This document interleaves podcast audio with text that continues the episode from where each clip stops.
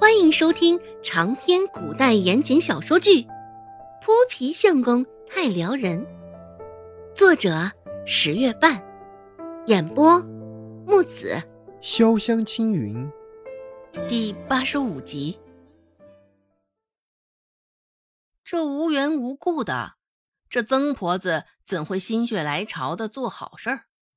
更何况，先前曾婆子去周家时。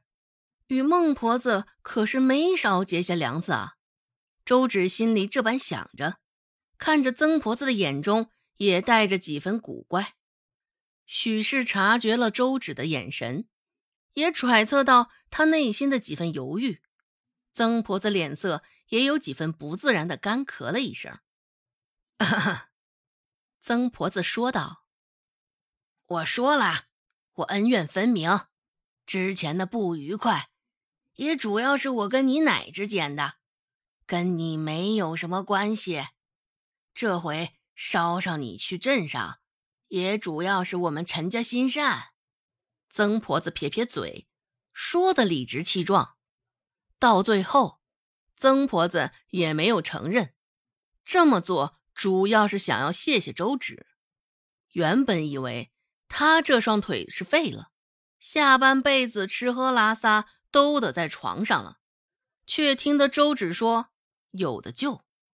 镇上有个有名的郎中，看手脚的病极为厉害。也是因为周芷这么说，曾婆子这才差着陈大带他去看郎中，花了不少的银两。看完病后，曾婆子这才发现郎中的那一套说辞与周芷说的没有差。想到家里小峰的病情转好，可能正是服用了周芷开的大蒜汁儿，曾婆子就心跳犹如擂鼓一般。想不到这周家竟然还藏着一个小神医，曾婆子的心里不是很舒爽。不过，曾婆子也明白，她绝对不能谢周芷。也绝对不能将周芷说中他病情一事让别人知道。若不然，之前从周家死活讨要回去的那一两银子枕巾，恐怕又得重新掏出来。再者，日后站在孟婆子面前，也是生生折了她的面子，折了陈家的脸面。曾婆子一向精明。现在心里一套算盘，一时打得噼里啪啦作响。想到这儿，曾婆子又开口补充了一句，说道：“我们陈家一向便是如此，行善多了，这也不过是举手之劳而已。大家邻里之间的，能帮衬着就帮衬着些。”这么说着，曾婆子。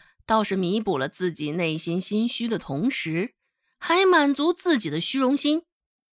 一番话，愣是将他们陈家夸了个遍。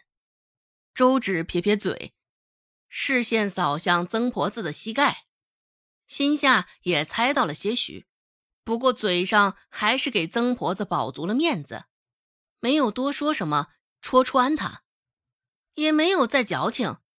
周芷直接抬腿也上了板车，蹲坐在曾婆子的腿边隔得近，还能闻到曾婆子身上一股汗渍的酸臭味儿。你这臭干子怎的这般味道？还是第一次闻到这么臭的吃食。随着周芷的靠近，曾婆子不自觉皱起了眉，知道这臭干子来钱又快又多。现在嗅到这种味道，曾婆子心里也满是眼馋与嫉妒。说话时，曾婆子嘴上的语气也忍不住多了几分的酸涩。周芷神色不动，心想：“你这还好意思嫌弃我臭干子臭呢？你身上那股酸臭味儿与我臭干子比起来，也好不到哪儿去。不过想归想。”周芷没忘记，现在他还在陈家的板车上。周芷低眉顺眼道：“这臭干子只是闻着臭而已，越臭也就说明这臭干子越正宗。曾婆子重新眯上眼，嘟囔道：“现在的人也是钱多，吃饱了撑的，净买些奇臭无比的玩意儿，恶心自己。”周芷假装没有听明白曾婆子言语之中的恶意，也没有开腔搭他的话茬儿。曾婆子身上的酸臭一阵一阵往鼻尖涌，其中还和着几分臭脚丫子的味儿，强压下心头那股作呕的恶心感。皱着眉，周芷愣是放慢了呼吸的节奏，后脑勺冲着曾婆子。迎着远方渐渐泛亮的天空，柔柔浅浅的呼吸着。有几天没有上街了，因为搭了陈家的顺风车。周芷赶到集市的时候，时间还甚早，集市上并没有太多的商贩。周芷背着臭干子，为了寻个好的摊位，走了一圈一圈下来。发现集市上卖臭干子的不再只是他一人。不过也是，臭干子的生意那么好，大家都看在眼里，又岂会没有人打上臭干子的主意？不过，嗅着味道，与他做的臭干子倒是不同。恐怕那些卖臭干子的人也是没有想过。周芷是将豆腐浸泡在了陈年的烂咸菜之中，既然闻起来不同，这吃进嘴里的味儿自然也是不一样的。周芷心里这般想的，也是松了口气。刚摆好摊儿，就来生意了。周芷抬头一瞧，正是之前做了他生意的大爷。